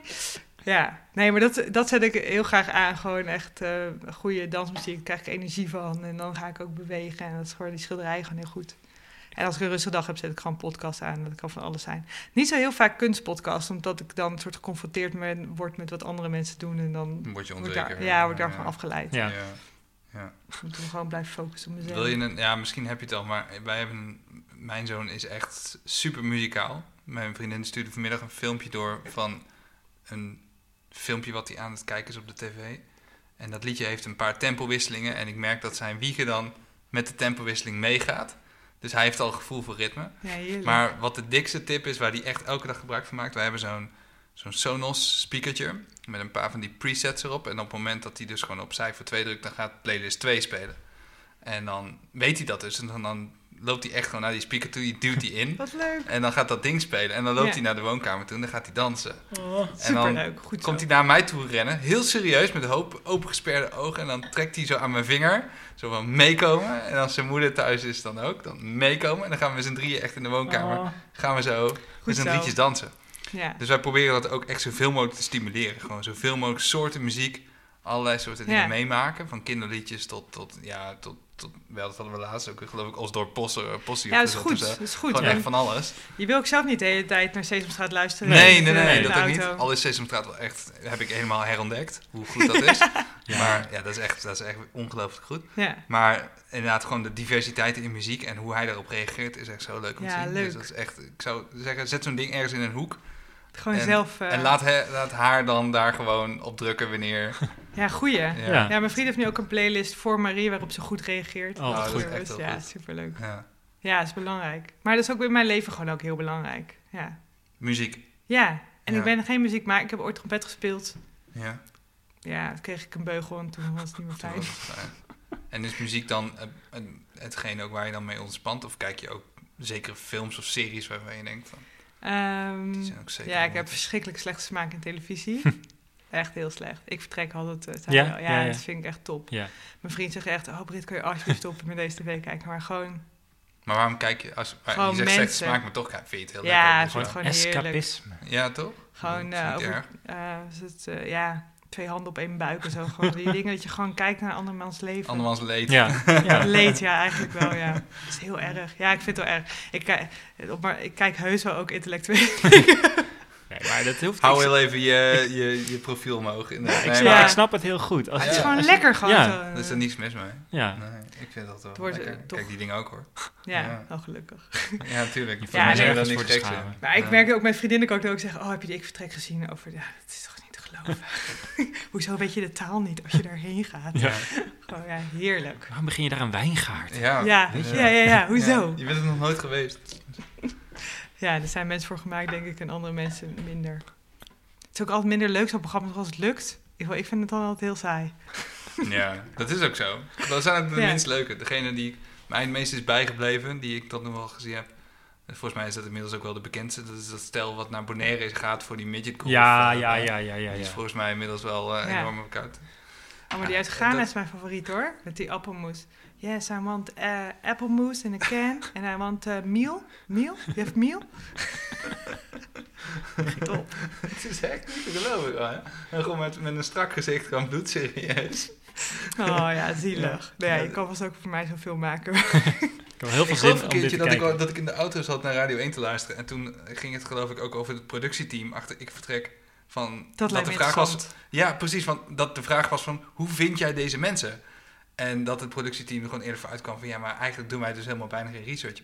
Bijna iedereen komt gewoon naar ons toe. Ja. Met een verhaal van dit gaan wij doen. Ja, ik denk dat ze heel veel zelfverzekerd zijn. een reportage van maken. Ja. ja. van dit gaat me lukken en we krijgen reclame hierdoor. Ja, dat, dat, ook, dat ook. Ja. Er wordt bijna niks gezocht. Echt bijna alles komt op en af. Maar om even over, ik zit even na te denken ondertussen over een goed... Uh, ja, ik wil zeggen, jij, jij wil nu heel ja, snel... Ja, ik wil even uh, laten horen dat genoeg, uh, genoeg Martien Meiland. Ja, ja, je, je straatjes dat, dat kijk ik trouwens niet. Nee. Um, maar ik, ik zat daar te denken, want mijn dochter heet Marie en daarna Kate. Niet van Mary Kate Olsen, maar... Die moet je ook vaak uitleggen. Ja, ja. precies. Nee, omdat de namen van de, de, onze moeder zitten daarin. Ja. Maar Kate kwam eigenlijk omdat ik uh, een film van Kate Blanchett aan het kijken was... Die, waarin zij... Uh, um, Marie Antoinette? Nee, daar oh. doet zij um, Abramovic na. Oh. Wat oh, niet ja. echt wordt gezegd, maar dat ze dat wel doet. En dat zij zo goed daarin speelde. Welke film Ja, ik weet ook niet welke film. Ik heb die niet gezien. Hè. Oh, hoe heet dat nou? Mijn zus die stuurde dat toen naar me van, dan moet je echt kijken, dit is hilarisch. Oh, wow. Ja, echt top. En daar was zij zo goed. Ik moest echt, ik dacht echt, wauw, deze vrouw, joh. Wat een cool wijf. Oh, coole vrouw. Wat een coole vrouw. Ik kan mij nog, uh, wat ik ook briljant vond, is die film uh, over Bob Dylan. Hoe heet die nou? Ja. I'm, I'm Not There. Ja, dat ze daar... Uh, een van die Bob Dylan. Ja, zij is echt goed. Voor me, ja, echt geniaal. Ik kan even niet uh, de naam van de film vinden. Maar, uh, zet ze nog wel even op. Op de lijst. Ja, we gaan... uh, linkje naar de playlist, wil ik ook. en um, ja, ik denk dat we al richting onze afsluitende, de afsluitende vraag gaan. Ben je dronken? Nee, grapje. Ja, uh, nee. nee. we vragen elke keer aan onze, onze wijntje met gasten van nou, wie, wie, welke Utrechtse maker zou jij graag nog uh, Daar zijn we al, te ja. gast willen zijn, zien ja. in, in de podcast ja, of willen horen? Geweldig, ja. Ja, um, ja dat, dat, dat, dat komt meteen... Um, nee, laat ik zo zeggen... Toen ik dat hoorde bij anderen in de vorige podcast, dacht ik... Ja, ik weet meteen wie ik moet zeggen. En dat is daar een vriendin van mij uh, Mattea Bakula, die is gewoon heel goed bezig. Die heeft nu net een werk in het archief van Utrecht gemaakt. Ja. En ehm, ja, die maakt geweldig werk. Heel, heel erg onderzoek naar materiaal doet ze. Ze heeft heel veel met peurschuim gewerkt en nu is ze veel meer aan het kijken van hoe kan ik materiaal duurzamer maken. Ze heeft nu een papierwerk gemaakt, een hele grote zuil in het midden van de hal van het uh, archief. En nu is ze steeds meer aan het kijken hoe kan ze haar achtergrond, dat ze uit Sarajevo en uh, Bosnië komt, hoe kan ze dat, um, hoe zit dat nou eigenlijk in, in, uh, in connectie met haar werk? En ja, ik vind, uh, zij is zo goed bezig. Waar, waar zit zij hier in uh, Utrecht? Zij heeft haar atelier bij de Pingpongclub. ook niet verkeerd. ja. Waar ja. is dat ook alweer? Ja, ik zag laatst, uh, kwam ik... Uh, achter de Amstelstraatweg, zo langs oh, ja, ja, oh, ja, kwam, Ik kwam daar laatst met, de, met de trein langs. Ja, ik weet het, ja. Ik kwam daar laatst met de trein langs en toen waren ze een hele grote gieter in een vrachtwagen aan het laden. Is dat van haar? Nee. nee, nee oh, ik moest zo hard lachen. Het was echt... uh, als je, ik hoop dat je er een foto van hebt. Ja, nee, maar het zag er zo goed uit. Ja, ja nee, zij, zij, ze heeft een tijdje geleden ook bij Diepenheim een expositie gehad. En ik was daar toevallig op vakantie. En toen dacht ik, ja, ik moet er natuurlijk even heen. Ja. Ik ken haar goed. En toen was ik zo ontspoten. Ik vond het zo goed werk. Zij, ze heeft echt, uh, haar, haar, materiaalgebruik is echt, uh, echt top. Er zit heel veel spanning in. En uh, ja, ja. Nou, gaat op, gaat op, gaat op de lijst. We gaan, die gaat op de lijst. Leuk. Uh, ja, nou. ik, uh, ik, ik, ik, ik, ik, vond, ik vond het super. Ik, volgens mij kon er nog wel uren doorlullen. Ja, ja dat heb ik ook het idee. ik zat ook echt even op de klok te kijken. Gewoon, ja. helaas. Als moet je te veel editen. En dan ben je heel veel gaan editen, inderdaad. Ja, maar misschien, wie weet, ooit een part toe. Over uh, een paar jaar. Hoe het dan met Marie is. Ja. Maar uh, ik wil je in ieder geval bedanken voor, uh, voor een heel erg leuk gesprek. Ja, en lekkere wijn. Ja, en, een hele bijzondere wijn. En bedankt je vader. En, ja, en ik denk dat wij kunnen proosten op een hele geslaagde editie. Dat denk ik ook. Denk derde, ja. derde wijntje met. Ja, heel leuk. Wijntje met heel leuk. Is, een, uh, is een feit. Oké, okay, ik proost wel zo. Rit, cheers. Het is niet echt heel corona dit, maar... Ah ja, ja. goed. Oh ja, we moeten de onderkant. Ja, onderkant. Dank, je, uh, dank jullie wel. Bedankt voor het luisteren. Tot de volgende.